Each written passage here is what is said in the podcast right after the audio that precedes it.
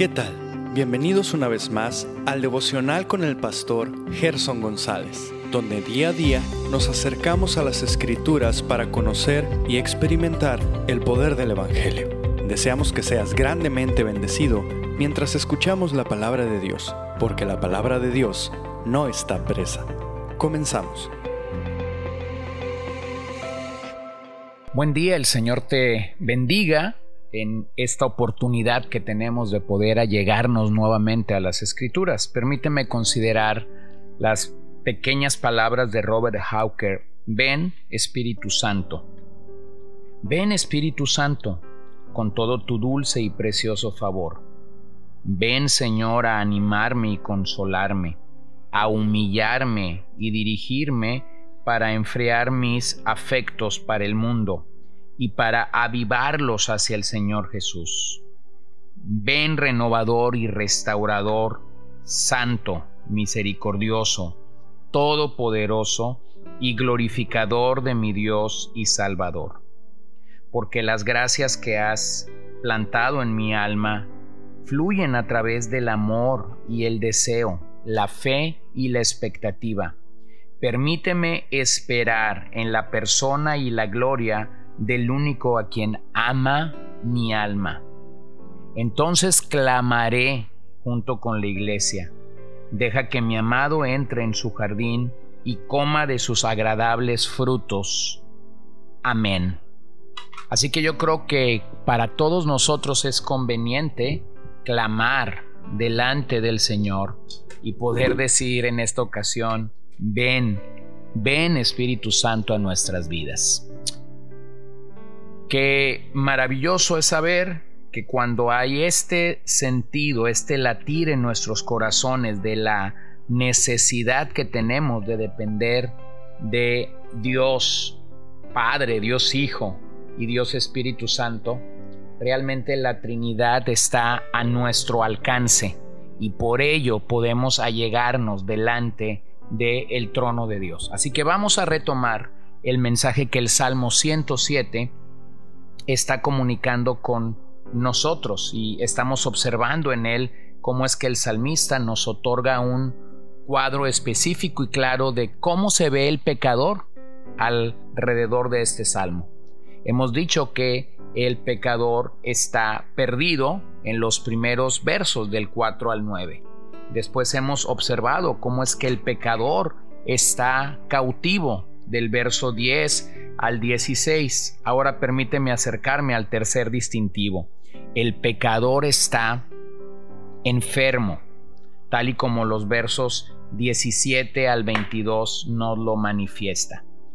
Fueron afligidos los insensatos a causa del camino de su rebelión y a causa de sus maldades. Su alma abominó todo alimento y llegaron hasta las puertas de la muerte pero clamaron a Jehová en su angustia y los libró de sus aflicciones. Envió su palabra y los sanó y los libró de su ruina. Alaben la misericordia de Jehová y sus maravillas para con los hijos de los hombres. Puedes observar eso y el verso 22, ofrezcan sacrificios de alabanza y publiquen sus obras con júbilo. Así que no solo el pecador está perdido, está cautivo, sino tercero, el pecador realmente está enfermo. Esta es una realidad que el pecador enfrenta. Pero ¿de qué manera consideras que el pecador está enfermo? Bueno, el verso 17 es claro cuando nos dice, fueron afligidos los insensatos a causa del camino de su rebelión y a causa de sus maldades. Realmente los israelitas estaban angustiados por su propia culpa y rebelión, del verso 18 al 19. De nuevo, cuando elevan su plegaria al Señor, Él mismo les responderá. El pensamiento puede ser tomado del acontecimiento de números 21 donde se nos registra cuando el pueblo murmuró en contra de Dios y también les dio la salida al mirar la serpiente de bronce. En este particular, estaban enfermos por su rebeldía. Esto no debe ser tomado como la causa de toda enfermedad, pero siempre debemos examinarnos a nosotros mismos. Ahora me encanta el verso 20 porque nos da la realidad de lo único que puede liberarnos de la enfermedad provocada por el pecado. Envió su palabra y los sanó y los libró de su ruina. Realmente en la palabra de Dios nosotros eh, encontramos salud espiritual y aún salud física. La palabra de Dios se nos fue entregada con dos fines mayores, dos propósitos mayores en cuanto al hombre respecta. Número uno, salvar al pecador. Y número dos, santificar al que ya es salvo o santificar a los santos. Así que podríamos pensar en lo que la poderosa palabra de Dios hace por nosotros. La palabra de Dios es viva porque actúa constantemente en nuestras vidas. La palabra de Dios es dinámica porque actúa eficazmente alrededor de nuestra vida. La palabra de Dios es profunda porque está actuando intensamente en lo más profundo de nuestro ser. La palabra de Dios es poderosa porque actúa eficientemente. Y finalmente la palabra de Dios es eterna porque permanece para siempre. El ejemplo más claro de esto fue cuando el centurión dijo a Jesús, en Mateo 8:8 respondió el centurión y dijo, Señor, no soy digno de que entres bajo mi techo, solamente di la palabra y mi criado sanará. Observa la declaración del centurión, la confianza que el centurión tenía de la palabra de Dios y su poder. O también podemos ver a Jesús mismo, quien está actuando como nuestro médico en Mateo 8, versos 14 y 17. Vino Jesús a casa de Pedro y vio a la suegra de éste postrada en cama con fiebre. Y tocó su mano y la fiebre la dejó y ella se levantó y les servía. Y cuando llegó la noche trajeron a él muchos endemoniados y con la palabra echó fuera a los demonios y sanó a todos los enfermos para que se cumpliese lo dicho por el profeta Isaías cuando dijo, Él mismo tomó nuestras enfermedades y llevó nuestras dolencias. Así que la solución para la enfermedad que el pecado provoca o produce sobre nuestras vidas es que el médico, el médico de médicos, el único y verdadero sanador, declare su palabra, sople su palabra sobre nosotros. Y finalmente, el pecador es un náufrago, tal y como el verso 23 lo indica. Los que descienden al mar en aves y hacen negocios en las muchas aguas. Ellos han visto las obras de Jehová y sus maravillas en las profundidades, porque habló e hizo levantar un viento tempestuoso que encrespa sus ondas. Suben a los cielos, descienden a los abismos, sus almas se derriten con el mal, tiemblan y titubean como ebrios, y toda su ciencia es inútil. Entonces claman a Jehová en su angustia y los libra de sus aflicciones. Cambia la tempestad en sosiego y se apaciguan sus ondas. Luego se alegran porque se apaciguaron y así los guía al puerto que deseaba. Bueno, observa aquí de qué manera consideras que el pecador es un náufrago. Verso 23. Los que descienden al mar en naves y hacen negocios en las muchas aguas. El pecador es un marinero que ha sido y será una y otra vez abofeteado por la carne, por el mundo y por Satanás. El viento es siempre contrario y las circunstancias son siempre adversas. Quizás el pensamiento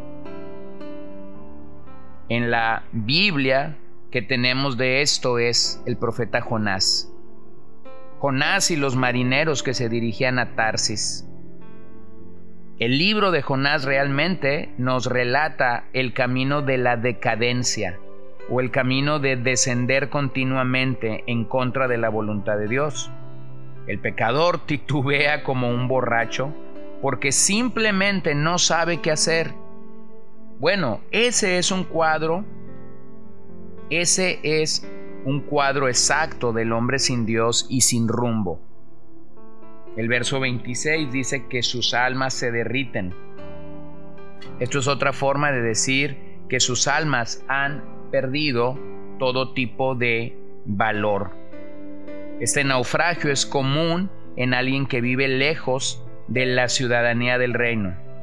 Ahora observa lo que Marcos 6:48 dice, y viéndoles remar con gran fatiga, porque el viento les era contrario, cerca de la cuarta vigilia de la noche, vino a ellos andando sobre el mar, y quería adelantárseles. Viéndole ellos andar sobre el mar, pensaron que era un fantasma y gritaron, porque todos lo veían y se turbaron. Pero enseguida habló con ellos y les dijo, Tened ánimo, yo soy, no temáis.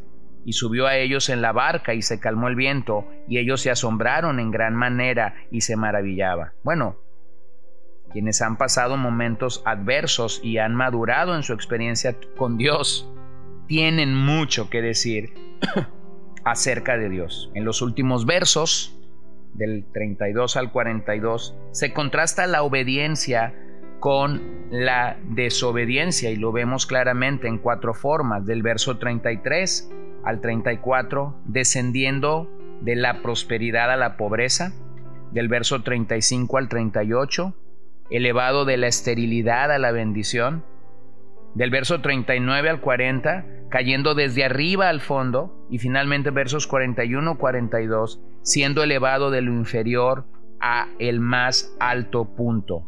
Y llegamos al verso 43. Quien sea sabio y guarde estas cosas, entenderá los hechos misericordiosos de Jehová. Así que querido amigo, solo en Jesús encontramos el camino, encontramos un libertador, encontramos a un médico y encontramos a un piloto seguro. Así que damos gracias al único que pudo librarnos del pecado y de su maldición. Pero si hoy tú estás sin camino, si hoy tú estás sin un verdadero libertador, si hoy tú no gozas de este médico amado y no hay un piloto seguro en tu vida, entonces nuestra invitación es, ven al Señor Jesús. Él es el único que puede suplir para ti todos estos beneficios y lo hará por el puro afecto de su voluntad.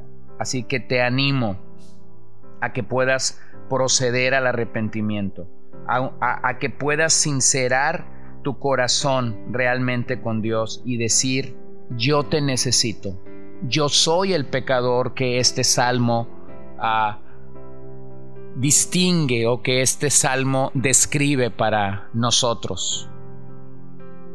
Oremos, Señor, te doy gracias por la oportunidad que tenemos de reconocer que tú eres real, que tú eres verdadero, que tú deseas rescatarnos y salvarnos del fango, del pecado en el que nos encontramos. Así que yo ruego que tú uses tu palabra en esta mañana para salvación, que aquellos que nos escuchan o nos escucharán en algún momento puedan realmente conocerte a través de la proclamación de las escrituras y pedimos todo esto para tu gloria y tu honra. Gracias porque sigues salvando y rescatando pecadores para entonces convertirlos en tus hijos y poder presentarlos delante del Padre como tales. Que el Señor sea glorificado en medio de todas nuestras vidas. Amén. Gracias por acompañarnos el día de hoy. No olvides compartir este devocional con todos tus conocidos y recuerda que puedes seguirnos en Podbean, Spotify y Facebook como CCBN Los Mochis para que puedas escuchar todos los mensajes, los devocionales y también seguir nuestras transmisiones en vivo. Esperamos que nos acompañes el día de mañana. Que el Señor te bendiga.